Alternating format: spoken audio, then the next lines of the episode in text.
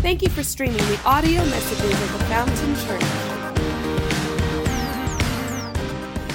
Um, I, am excited to, to wrap up this series with you on relationship rhythms. And, uh, and today I, I want to talk to you a, a, a little bit about pressure. And so I've entitled the message, Don't Let the Pressure Get You. And uh, I, want to I wanna talk to you for a few minutes around this idea of don't let the pressure get you. Would you pray with me? Heavenly Father, we thank you for our time together. Lord, we love you so much. We need you. Um, God, I pray that uh, in these moments, God, where there is a lot of uncertainty, a lot of fear, Lord, I thank you that you did not give us a spirit of fear, but of power, love, and of a sound mind. Thank you for the wisdom that you've given us, Lord. And I just pray that you will continue to uh, uh, just be with us on this journey. Lord, we pray for uh, just our just the world right now. There's so much happening, and Lord, we know that it is not bigger than you, and so we rest in you today. In Jesus' name, speak to our hearts. Amen. Amen. Amen. Well, uh, how many of guys know that relationships can? There can be some disappointments in relationships. Anybody? Is anybody alive this morning? No disappointments for you, huh? That's awesome. But I, was re- reflecting on one of my favorite movies. Have you guys ever seen the movie Up? It's one of my favorite movies. You got Carl and Ellie, cute little couple. And it was interesting because the, the first seven minutes of the movie, it's, it's called the Cry Challenge. Uh, it's you watch it, there's very little words, and you try not to cry because it's, it's, it's really kind of sad. Uh, as you watch them journey through life together, getting married, and and, and have this, this hope and, and dream of moving to paradise. In fact, Carl had promised Ellie that they were going to move and live in paradise, but he kind of negated on that promise. And as she got sick and eventually passed away, he started to feel extremely guilty that, man, he had let her down. It was kind of on the moment where she was sick, she was on the bed uh, in the hospital, and he kind of pushed her adventure book toward her, and she kind of pushed it away like, it's over the adventure is over. And, uh, and it was just an interesting moment because they had an incredible journey. But somehow, I, think the, the disappointments, um, I think I have like a little echo. I sound like a robot. Just a little heads up, somebody. Um, I, I, don't want, I, don't want, I don't want you guys to hear this echo, echo, echo, echo. It's amazing, amazing, amazing, amazing. But, but I, I think one thing that's kind of missed out on this movie is the actual journey itself. Because in relationships, we're always gonna have disappointments. But as you watch their journey, man, they had an incredible journey. But man, what was highlighted was the disappointments. And we all face them. In fact, I don't know if you have tried to get any shopping done recently, but the stores are out of a lot of stuff. right? I, I, think Summer, post, Summer posted, I think, a, a, uh, Target in San Francisco, like the disinfectant aisle was like nothing. it was like, what in the world? But even Costco, beans and rice, gone. And that's how we live. We survive on beans and rice in my household, right? Beans, rice, and Jesus Christ. That's how we live. That's how we live. And so, so, so Jackie, Jackie goes online to order some. We're so excited. We're like, man, we're getting some beans. And they, they said they were gonna come in like two days. We're like, we, we, got, we got ahead of the curve. So, so long story short, we didn't end up getting pinto beans. She ends up getting coffee beans. So, so they come onto our doorstep and we're like, oh man, this is awesome. This is so good. And we open them up and it's organic Kirkland coffee beans. I said, well, hey, listen, if the end of the world comes, at least we'll be awake for it. Number one. Positive side, right? Have a re refried mocha and a caffeinated burrito. So we'll be good. We will survive. But, but every, every relationship, there's expectations and there's disappointments. But I think some of the, the disappointments that we experience are from unnecessary things, or should I say, unnecessary or undealt with pressures. I think our relationships today are under pressure that God never intended them to be under. I think there's a pressure, if you're taking notes, you can jot this down. There's a pressure of, of destination, right? Forget the journey. We will enjoy when we get there. Like, like once I look like this, going to the gym every day, gonna enjoy the journey. Right? Once I hit that financial status or I get that promotion, then I'm actually going to be able to enjoy the journey. Once I find that spouse or that perfect somebody, I'm to be able to, to enjoy in that moment. Or once I get the house or the car, once I get out of high school, or once I graduate college, once I have kids, or come on, somebody, once the kids are gone, then I'm gonna enjoy. We, we have this pressure of destination. And a lot of times we've lost sight of the journey. And so we spend our whole life looking toward the destination. Now, now goals are great, but goals were never designed to be God. Like goals are something that we look forward to, but they shouldn't dominate our lives in such a way where, where they keep this pressure on us that we are unable to enjoy the moment because we're so focused on the destination. I think there's a pressure of distraction. Pressure of distraction in our day. I, I, don't know about you, but we live in the land of comparison now. It's always been around, but I think it's just highlighted so much more as we engage online, as we, we scroll through social media. It's so hard not to be enamored with other people's dreams, other people's success, even other people's relationships. Like, have you ever been on online and you're looking and and this is this is this is a huge deal where people look at couples, they're like, man, I wish we were like that. How come you don't treat me like that? And they forget that this is the highlight reel. right? Like nobody posts their worst moments on the gram unless they're trying to be utterly authentic and want to post this, this authentic moment on the Instagram, right? But even then, we know you just want the attention. Um, and so, so it's, it's hard. It's, it's hard to, to not get distracted from our race as we spend our lives hours at a time looking at everybody else's race. You know, I've said it to you before. If you look on the back of your iPhone, for those of you guys who have not graduated from Android yet, an iPhone is it's an amazing piece of technology. Just kidding, just kidding, just kidding. But on the back, you'll see this little emblem Matter of fact, you may not want to switch to, to Apple after this, but you'll see this little emblem of an apple with a, a, little bite taken out of it. And I think it's so appropriate going back to the garden of Adam and Eve when they bit of the fruit that became the ultimate distraction, ultimate separation as sin entered to humanity and disconnected us from God. It's just amazing how much technology and how much our phones have not only uh, distant, we have no time for God, but we have three hours of screen time, no problem.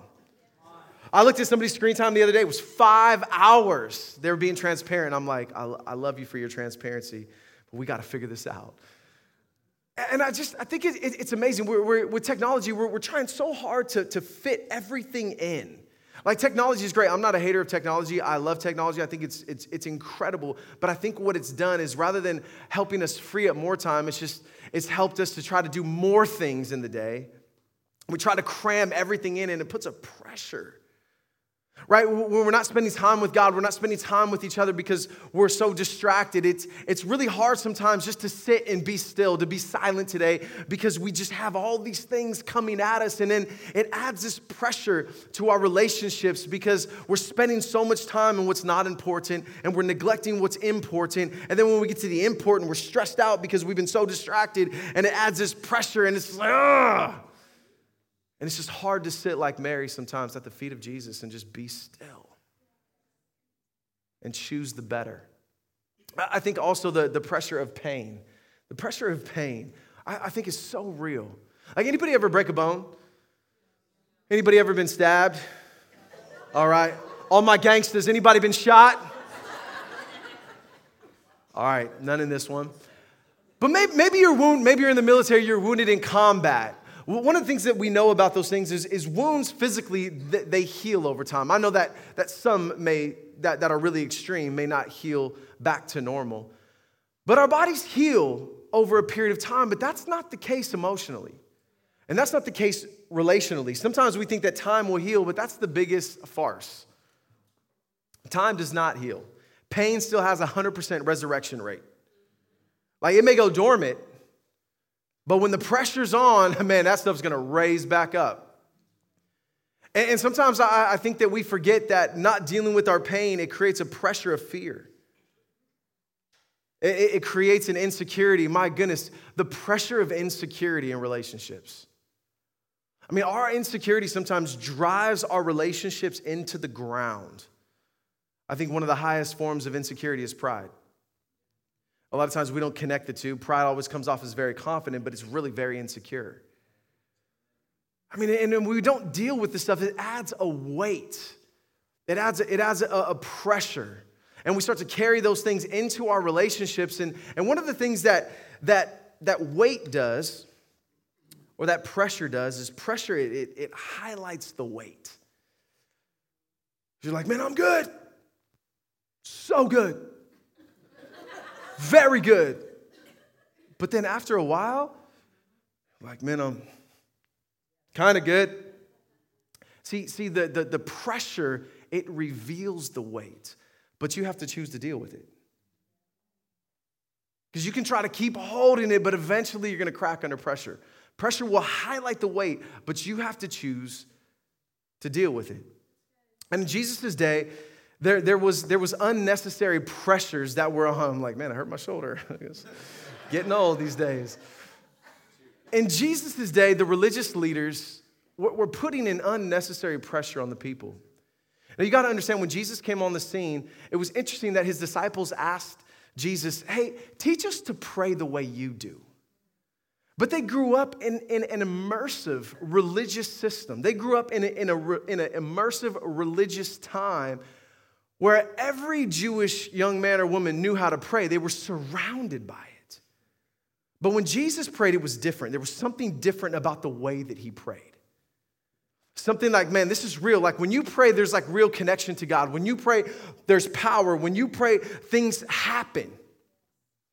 Because they were so used to a religious system, and, and the religious leaders put so many extra rules and laws on top of God's commands that rather than drawing people closer to God and have them experience freedom, it was distancing people from God and having them exhausted from the weight of the pressure, unnecessary pressure, a pressure that God had never put on the people. But the religious leaders of the time, they did. I mean, they added 30 more laws to the Sabbath. Like a Sabbath is supposed to be a time of rest. They're like, man, well, let us make it more complicated for you. And so people were just religiously exhausted. And they were underneath a pressure that just felt impossible to bear. And so that's where this, this, this passage, and James, Pastor James mentioned it last week, but I want to dive in a little bit deeper. In Matthew chapter 11, verses 28 and 29, it says, Then Jesus said, Come to me, all of you who are weary and carry heavy burdens. Jesus was speaking to this crowd because they were weighed down with religiosity rather than living in a life giving relationship with God. It said, And I will give you rest. Take my yoke upon you and let me teach you, because I am humble and gentle at heart, and you will find rest for your souls. Jesus said, My design was meant for you to be close and free, not distant and exhausted. I love how the message version describes this. It says this It says, Are you tired and worn out? Burn out on religion? Come to me. Get away with me and you'll recover your life. I'll show you how to take a real rest. Walk with me and work with me. Watch how I do it. Learn the unforced, everybody say it, rhythms of grace. And I won't lay anything heavy or ill fitting on you. Keep company with me, and you will learn to live freely and lightly. See, ladies and gentlemen, I think sometimes we get things mistaken. Freedom is not a small group. Freedom is not a something, freedom is not an event. Freedom is a person, the person of Jesus. That, that's, where true, that's where true lightness really is. That's where true rest is really found, is in these unforced rhythms of grace. As we learn from the masters, we learn from our Lord, we will find rest for our souls. And I believe that our relationships will be a little bit lighter and a little bit freer if we would learn some of these unforced rhythms of grace. And, so today, I, know that our relationships are experiencing a lot of unnecessary pressures, a lot of weights that God had never intended our relationships to bear. And so I'm hoping today that we can identify just a few rhythms that, that we, can, we can put into practice, maybe some that we need to be reminded of. So listen, as I'm going through this, don't ask yourself, especially if you grew up in church, don't ask yourself, do I know this? Ask yourself, am I living this? It's a much better question. It's a much better question. I'm not, I'm not here to, to give you rocket science today because I think some of the, the most basic rhythms of our life we miss out and we lose sight of. And so, so we want to learn from Jesus today. We want to learn some of these unforced, unforced rhythms of grace. And the first one, if you're taking notes, you can jot this down, is we want to cast our cares on Him. We want to learn this rhythm of casting our cares on Him. Now, now if you guys uh, are living in the same world that I am, anxiety is nothing new. It's actually, it's on the rise. And, and really, anxiety is driven from a pressure, eh, whether it's fear or, or worry. But can I just tell you, when, when we don't deal with some of this unnecessary pressure, when we don't deal with some of this weight, whether it's a, a pressure of destination, whether it's a, a pressure of, of distraction, or whether it's, it's the pressure of pain, when those things aren't dealt with, it, it eventually produces anxiety.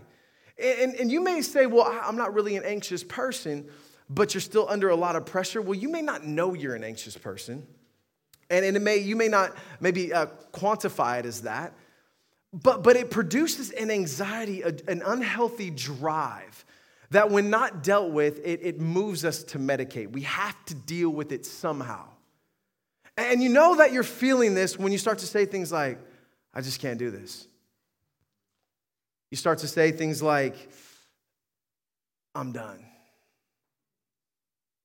You start to say things like, Leave me a- alone, unfriend, shut down. Right? We, we start to, to say things like, you're too much. You're just way too much. Anybody ever said that lately? Just way too much. I just, you know what I mean? Or, or we go, or we go, and we just start, we shut down, or, or we start to yell. And, and you know you're really in the thick of it when instead of communicating, you, you start to dictate. Instead of actually dialoguing, it's no, I'm gonna tell you how it is, whether I'm using it with my words or with my words or with my actions. But, but it just starts to build. It's just, the pressure, the tension, when these things are, are, are, not dealt with. And so I love what Peter says. Peter says it like this He says, So humble yourselves, therefore, under God's mighty hand, that he may lift you up in due time. Cast all your anxiety on him because he cares for you. I think a lot of our relationships are suffering because we bring this unhealthy anxiety into our relationships that add an unnecessary pressure. Now, there's going to be a little bit of pressure in every relationship. There's always going to be pain points. There's always going to be things, but but I'm saying this, are we dealing with it? Like it's one thing to experience pain and disappointment. We're all going to experience that. You can't eradicate that, but are we dealing with it? Do we know when the anxiety comes? Do we know what to do with it? Or do we just hold on to it and let it build and let it form? I love Psalm chapter 55, verse 22 says, Cast your cares on me, the Lord says, and I will sustain you. It has this notion of let me, let me carry you. Let, let, me, let me move with you. Do we know what to do with Do we know what it's like to really cast? Anybody ever been fishing? So, so, some of you right now, you guys are like, oh yeah. This is like your love language, right? This is the best sermon for you ever right now. You're just so excited. But, but one of the things about casting, uh, my girls are learning. We've been fishing a lot lately. It's been cold and we haven't been catching anything, but we've been fishing a lot. and, uh, and one of the things about casting, and sometimes you have a little button here for the kiddos, or you'll have a little reel that you, you kind of click over. But casting, it, it, you have to learn the rhythm of casting. Like, like it's not like like it, like you can cast, but if you don't if you don't push this little button, you're gonna throw it real hard. And it's gonna go. It's not gonna go anywhere, and you're like, "What's up?" And it's tangled all at the top. It's all messed up, right? Or you're gonna cast really like this. Like my, my daughters, they they cast out, but they forgot to let go here, and they let go here, and so it goes way back there. Like oh, and it gets all tangled in the weeds. Right, right. We have to learn the rhythm of casting. Some of us we're not good at casting our anxiety upon the Lord. Like we're, we're just, it's, it's not a rhythm of our life. Like we know it, that's a good idea, and we know it probably should be true in our life, we're just not good at it. it, it never fails. We're fishing the other day. This older man comes up, and you know, he's just like the wizard, right? He comes up, he's, he's the guru of fishing. How you guys doing? I always know when they look, let me see what you're working with. I'm like, oh, I did it wrong, right? and so he looks, he's like, yeah, it's all wrong. Let me help you out. And he starts talking to my kids and showing them really how to fish and all this stuff. And I remember he walked away. It was like one of those moments. He said, he said, young man, he said, the three P's always come into play. Practice, practice, practice. I was like, if you're taking notes, let me jot that down. Practice, practice, practice. But, but the thing about casting, you're, you're casting off something onto something. You're, you're, you're casting from something and, and you're casting it onto something else. And the goal is to get it way out there, right? You're casting from the pole onto the water, into the water. And the goal is that, that you're, you're, you're getting it out there, you're getting it far away. Now, some of you guys may be thinking, well, like, I'm not that good of a caster. Like maybe, maybe you're not that strong. And I think if we're not careful, we'll misunderstand what Peter is saying. I think sometimes we think that we have to power, you know, I'm gonna cast my cares on Jesus. But it's really not about your strength and how far you can throw. Peter says it's really about your humility and how much you trust. Are you tracking with me on that? See, see, to cast your care, it, it's, it's really, Peter's talking about humility. He's talking about when, when you realize you can't, when you don't have the power to do so. Do you know worry is a form of pride? I know that, that one hurts. And I, listen, I've battled with anxiety my whole life. So I'm not, I'm not like preaching at you, I'm preaching to myself too. And I'm not talking about clinical stuff. If you got clinical stuff going on, don't, you know, because this is what we do. With people that have anxiety, we're like, oh gosh, God hates me now. I worry all the time. Uh, that's, that's just not right. And so we can, we can get in an unhealthy pattern by me saying those words. So let me, let me set you free. Listen, if you're dealing with some clinical stuff, you're on medication, listen, I'm not saying that, you know, you're, you're dealing with, the brain is, is a real part of your body. Um, and sometimes it, it, it gets out of, out of alignment. That's something different. But I'm talking about, I'm talking about worry, though. I am talking about, about anxiety, about holding on rather than casting off. You know, I, I think again, it's like, it's like we know this to be true, but, but he, it, it's really a, a form of pride when we worry because what we're saying is, is rather than casting all of our cares upon the Lord, what we're saying is we need to solve all of our own problems. We are the, we are the solution to our problems. And I'm not saying you don't take responsibility for your problems, I'm just saying you don't have to carry the weight of them. You have to deal with them. But a lot of times we're carrying around a weight, a pressure that God has never intended us to carry. And so, as we cast our cares upon Him, God wants to bring some life, God wants to bring some freedom. But can I just tell you, you don't make a great God, and neither do I. And so, so it's actually God's will for you not to worry. Can I just say that again? It's God's will for you not to worry. And I, it reminds me of my kids. They'll, they'll, bring, they'll help me bring in the groceries, and I'll say, hey, baby girl, I got that. No, dad, I got it. And they're like this. I'm like, man, you're going to put a hole in the bag, and it's not going to be good. And they, and they get to a certain point where they're just like, let me just cast my grocery bag to you, dad, and move on. But, but I think it's struggle for us because it's hard to cast upon somebody you have no time with. It's hard to cast your cares upon somebody who's not close to you. And so, can I just tell you today listen, it's, it's trust. It's so important we spend time with God it's because it's trust that will determine your cast. If you don't trust God, you won't cast, you'll hold. If you don't trust God, you're, you're just, you're gonna, just going to live like this. You're going to be saying, Glory to God, glory to God. Love God. So good. But if you trust Him, you're like, man, you, you're a whole lot stronger than I am. And you can carry this a whole lot better than I can. And it's a practice, it's a recasting. You don't cast this one time. You're gonna have to keep, some, some of you guys need to keep casting. Every time it comes back, cast it again. If that tide of anxiety starts to bring in that lure again, then cast it out again. Cast your cares upon me. It's God's will for you to be free from worry. I'm telling you, if there was a lack of anxiety in some relationships, the game would change. If that pressure was relieved, the game would change. Second one, if you're taking notes, you can jot this down, is obedience over outcome. One of the things that, that we need to develop a rhythm in with the Lord, which will have a direct impact on our relationships, is choosing obedience over outcome. And this, this is really hard because you know, how am I going to cast my cares upon you, Lord? How am I going to trust you? Well, you need to choose obedience over outcome. Because it's really hard, it's really hard to, when you can't see the outcome, to choose to obey. It's, it's hard to do that because we like to see results. Now, I'm going to walk you through a plethora of scriptures, and I just want you to, to bear with me, all right? You guys with me? You guys awake? First service? Come on, man, I'm trying to teach you something. I, am I'm, I'm trying to walk, I'm trying to pastor you a little bit today. So, so look what it says Matthew chapter 18. It says, If another believer sins against you, go privately. It doesn't say go gossip. Let me read that again. If another believer sins against you, go privately, not publicly. Some of us, listen, he blows up our gossip trick right away. Can I just tell you, if you are a gossip, you need healing. And, and you can find it here.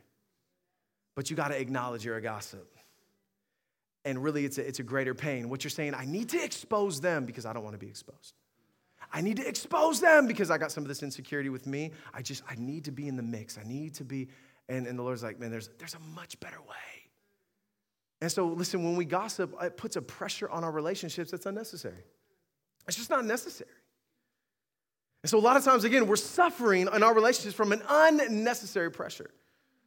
He says, Go privately and point out the offense. If the other person listens and confesses it, you've won the person back. But if you're unsuccessful, take one or two others with you and go back again so that everything you say may be confirmed by two or three witnesses. Continue. It goes on to say, if the person still refuses to listen, take your case to the church. Notice how by the time it gets to the church, it's like you've already have taken a couple steps. Do you know most conflicts will be resolved with the first step? 90 like 5% of them. Because you know what it looks like? Oh my goodness, I'm so sorry, man. I had no idea. It's like Pastor James talked about last week. If you missed that message, you need to go back and listen to it. It was so good. It says, then if he then if he or she won't accept the church's decision, treat that person like a pagan or a corrupt tax collector. That's like the last result. and it's, it's probably still not common to say, you know what? You're a tax collector. I'm not dealing with you anymore, right? Don't, don't do that. But you can catch the heart of it. Now, watch this next verse. Mark chapter 11, it says, I tell you, you, you can pray for anything. And if you believe that you'll receive it, it'll be yours. But when you are praying, first forgive anyone you are holding a grudge against, so that your Father in heaven will forgive your sins too so that your Father in heaven will forgive your sins too. So that your Father in heaven will forgive your sins too. See, we love destination, we just don't like process. Like, we, we want things to work, but we don't like the process which God gives us so that they will. Let me give you another one. Goes on to say, in Matthew chapter 5. So if you're offering a gift at the altar, and remember, you have this moment like you're coming to, coming to worship. Some of you guys may have to run out of the service right now. I'm just kidding. but back in the day, they, they, they would travel a long distance to come and offer their sacrifice, their offering. Someone would travel miles, days. You say, man, if you get to that to the altar and you're like, here you go, Lord. Okay. And all of a sudden you're like, Howard. I don't know, I just made up a name. Harry? Sounds pretty universal, right? And you remember Harry in that moment. Harry! And what God says, listen if, you, listen, if you remember that Harry has something against you, leave your gift there before the altar. And first, oh man, here's that word again go and be reconciled to your brother, then come and offer your gift. Now, that just sounds like a lot of work, especially if I travel for a couple of days. So you want me to leave my gift there and go like I'm in Jerusalem? You want me to go back to Galilee and talk to Harry and then come back to Jerusalem? Come on, is anybody feeling my pain? That's a lot of work. I'm just trying to offer a little sacrifice, God. I'm not trying to get caught up in all of this process. And how do I even know? This is what keeps us alive. How do I even know Harry's going to respond right? Harry's a jerk. He's not a very nice guy. He shouldn't be offended. Like, how do I know? Can I just tell you, ladies and gentlemen, you don't. That's why we need to choose obedience over outcome. But what if Harry does? What if Harry actually responds? It's going to be a great day. Can I just tell you that the emphasis that I'm trying to point out is how much of relationships mean, how much relationships mean to God, how much of a priority relationships are to Him. Our relationships with one another are important to God. So much so that the, the scripture is full of this. Can I just tell you, it's worth the work? Relationships are worth the work. It's hard because we have a pressure of destination. It's unnecessary. So we don't, we don't, we don't like to do the work because it's, it's not fun, it's not exciting. But relationships are worth the work. Now, I, know there are boundaries. I'm not saying if you've been abused, you got to go back to your abuser and do that. I'm not saying that. I'm not, I'm, I'm talking about, you know, there, there's certain people that you've had to set up like some extreme stuff, maybe restraining orders, maybe, you know, there's been abuse, maybe there's, I'm not talking about any of that stuff. That you just deal with with God. But man, if, if there's still a burden there, deal with it. If there's an offense on your heart, still deal with it with God. But I want you to see how much relationships are a priority to God that God says, listen, they're worth the work. They're worth the work. Continues to say, Romans chapter 12, verse 17 18 says, Do not repay anybody for evil, but be careful to do what is right in the eyes of everyone. If it is possible, as far as it depends on you, this is our responsibility. You're like, man, how, like, what, what are they gonna do? Doesn't matter. As far as it depends on you, live at peace with everybody. Like, do just do your part. God's not gonna hold you accountable for them. Do your part. Is anybody hearing me today? Like, like some of you can use this right now. Like you need this. But there's been a hardness of heart. So you hear it and you know it. But, that, but that's it. For some, it's gonna fall right on this concrete. Some of it's, some, some, some, of, some of our hearts can be as hard as this concrete. So you hear it. But you're like, I don't know. Can I just tell you, listen, I know many times we don't want to go unless we know. But if you go and you don't know, you will grow. You will grow. You can figure that out in the car when you're driving home, all right? Be- because I'm, I'm telling you, listen, God has a better way. And I know for some of us, this seems ridiculous. Like it seems really ridiculous to go from, Gal- from Jerusalem all the way back to Galilee just to say, hey, Harry, let's make this right. Like that seems ridiculous. Just like it did to Naaman, who was sick with leprosy was a very valiant warrior, well respected guy. He comes to the prophet Elisha, and Elisha says, Listen, man, go dip in the Jordan seven times. How ridiculous is that? His response was, Can you pick a, a more clean of a river? Like, do you know who I am? That river's filthy. It's like, man, just. And so his servant said, Man, if the, if the man of God told you to do something amazing, wouldn't you have done it? So go dunk yourself in the river. Stop being, you know, ridiculous. So he goes, all right, fine. One. I mean, look how ridiculous this looks. Two. Man, I knew this wasn't going to work. Three. And four. It's like stair stepper, cardio. Five. Filling the way, right? Six. And on the seventh time, God cleanses him. So super ridiculous, but God's process. I didn't, I, listen, I'm not saying today that God's process is gonna, is gonna sound great to you. I'm just saying God has a better process many times than we do. And we can't see the outcome. If Naaman would have known that outcome, he would have been in that river from the beginning. But he didn't know, so he had to choose to go before he knew. And God brought about a miracle there. Are you guys tracking with me? Listen, some of you today, if you just trust the process, it'll remove the pressure. You just got to trust the process. Next one is this. Taking notes, you can jot this down. Make eternity the focus. Make eternity the focus. You know, I, I want to give you a picture of eternity because it's kind of big, it's kind of hard to grasp. Et- eternity is interesting because it's forever, it's hard for our minds to comprehend. The Bible speaks of eternity not just as a destination later, but as a relationship now. John speaks about it in his gospel. He says, This is eternal life to know him meaning Christ. So it's not just a destination, but it is a relationship. But let me speak to the destination. Let me speak to living in eternity forever. I want you to imagine a steel ball the size of the world. And every million years, a little bird would come and peck on that steel ball to sharpen its beak. And then a million years later, would come back and peck on that little steel ball to sharpen his beak. I want you to get this picture is that when that steel ball is whittled down to the size of a BB, eternity is just beginning. Are you guys tracking with me on that? You'll get that in the car too. And so I, I was, I, I, it's, it's, it's, it's hard to understand. But this is what I need you to lean in today because there was a gentleman who used to sit right over here by that pole. His name was Rick.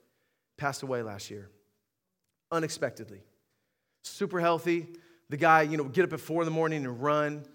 His family been a, dear part of our, our life for a long time. His kids were in our youth ministry. They all recently moved out to Sacramento, so they're, they're not here with us anymore. But I remember getting the news. I would see him. He would faithfully, second service would sit there every single week. And then I get the call, Rick's gone. I'm like, Rick? Like the guy is healthy.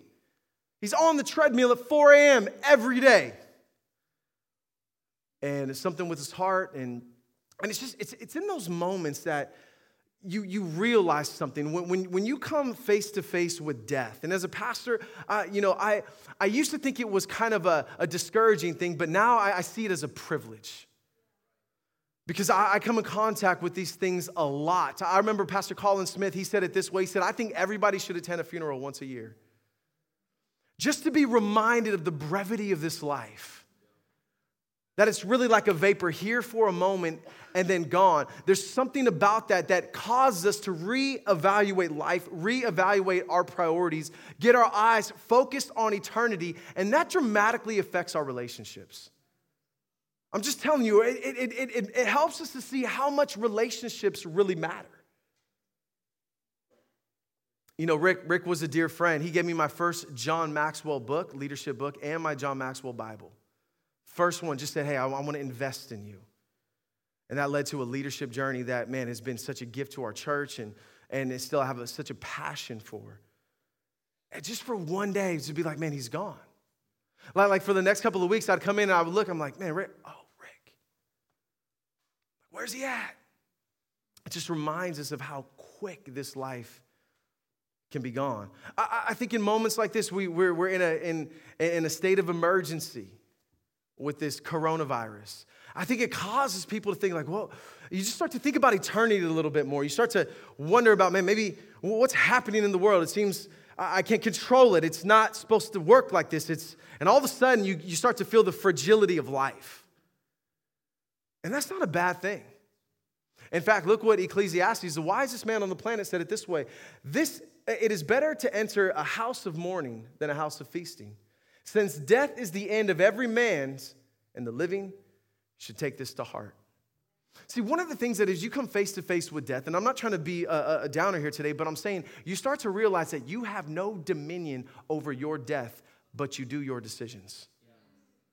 You don't have any dominion over your death, but you do have dominion over your decisions. And it, it causes your eyes to fix on reality, on eternity. Like, what, what is this really about? And it really changes the game. When you start to live with an eternal perspective, it will affect your relationships drastically.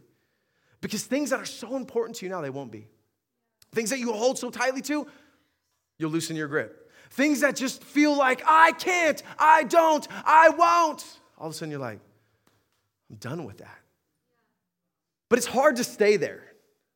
That's why the pastor said, Man, I think you should attend a funeral every year because we just need that recalibrating. It's hard to stay there. As a pastor, I get to see it all the time. I'm faced with death all the time. And so, so, so I, I want us to get our eyes on eternity because this is what happens. Let me show you a picture. Many of our lives, when our energy is focused on the temporary, we're just so spread out. And this really affects our relationships. We have energy going out in all these different ways. We're just so pulled about. But all of a sudden, you get in that moment where, where all of a sudden eternity becomes the focus, and the sum total of all of that energy starts to go in one lane.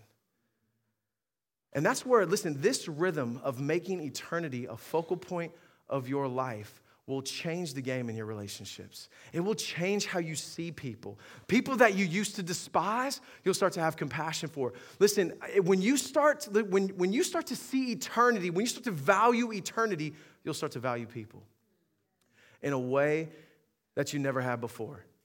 You know, the apostle Paul said in 1 Corinthians chapter 15 verse 31, he says, "I face death daily." Daily. Like Paul was constantly putting his life on the line for the gospel, for people. Why would Paul do that? Eternity was in his focus. And Paul was faced with eternity every day because Paul was like, Today I could die. I might die today. They might take me out today. And so Paul's energy was just was just so focused. And with that eternal focus, all of a sudden, trivial things didn't matter.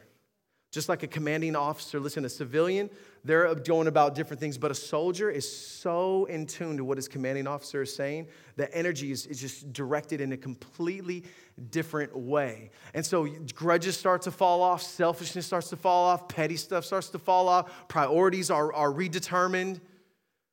And Paul's like, I'm facing this every single day, and it's so worth it. And Paul's impact was huge. It'll change your relationships. That's why Paul said, Romans chapter, uh, Colossians chapter 3 he says, Since then you have been raised with Christ, set your hearts on things above, where Christ is, seated at the right hand of God. Set your mind on things above and not on earthly things. Not on earthly things. It's challenging. And many of our, our energy is just going out, out, out, out. And we can't really get any traction in our relationships. Well, again, many of our relationships, we, we, we've been together for a year and then we've just done it 20 times. But, but, but if we're not careful, we're, we're not going to invest the way we should. Not just in people that are close to us, we have a world who desperately needs Jesus, who's completely enamored and distracted with destination, distracted by their pain Are you guys tracking But just, just distracted from what's real. You know how many people are just panicking right now? And listen, our world is, is this shouldn't surprise us. And the Lord said in the last days, things are going to change. Wrong is going to become right, right becomes wrong. It talks about diseases and pestilence, and I'm not saying this is it. I'm just saying that this shouldn't surprise us. We live boldly and courageously, full of love, with compassion for people, putting our lives on the line. I'll never forget a story of a, of a man who went to a leprosy camp. A camp, it was, it was right outside of Hawaii. It was just an island for lepers. It was a Catholic priest, man. He, he, he said, Man, I'm, I'm giving my life away because there's an eternal focus. I value people in such a way where, where my life is of little value anymore. I, I, I belong to the Lord. I know where I'm going. I, I, I know who I am in Christ. And, and I'm going to go. And, and sure enough, he, he says, I am not here among you, I'm one of you. And he lived and ministered to those people who were facing eternity pretty quickly. And saw so many come to Jesus. And I wish I could tell you that he had this story where he never got leprosy. No, he got leprosy and he died on that island.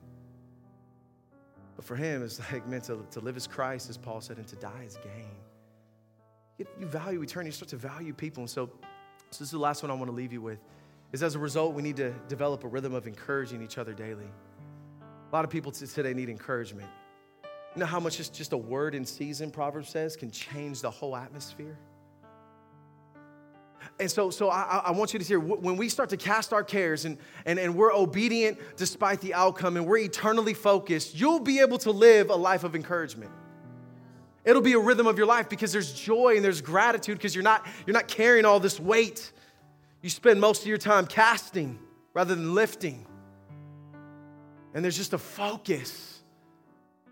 And you're, you're, you're able to, to, to live in a way that's beyond yourself.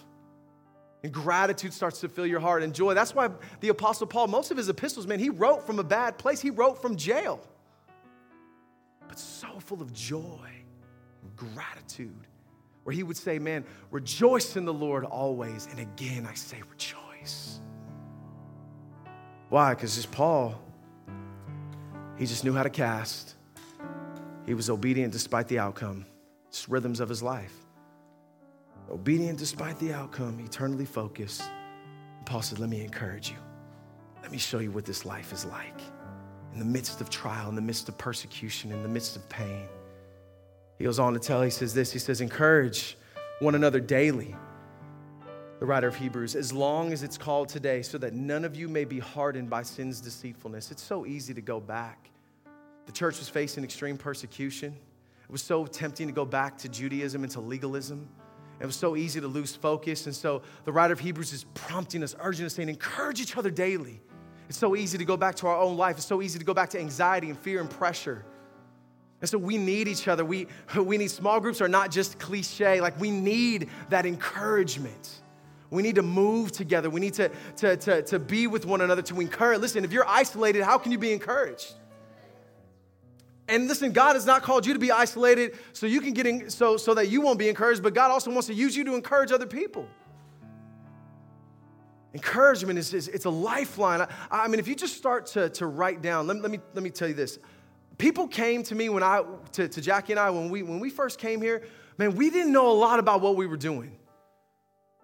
It was people that called us, were like, keep going, don't quit. God has called you for this season.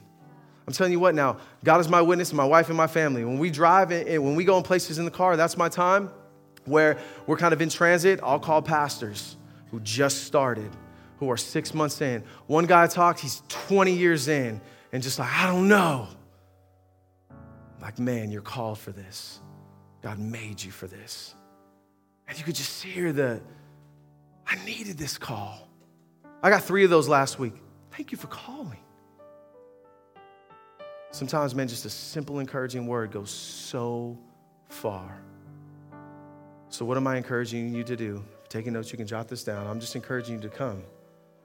Jesus said, Come to me, those you who are burdened and heavy laden, and I will give you rest.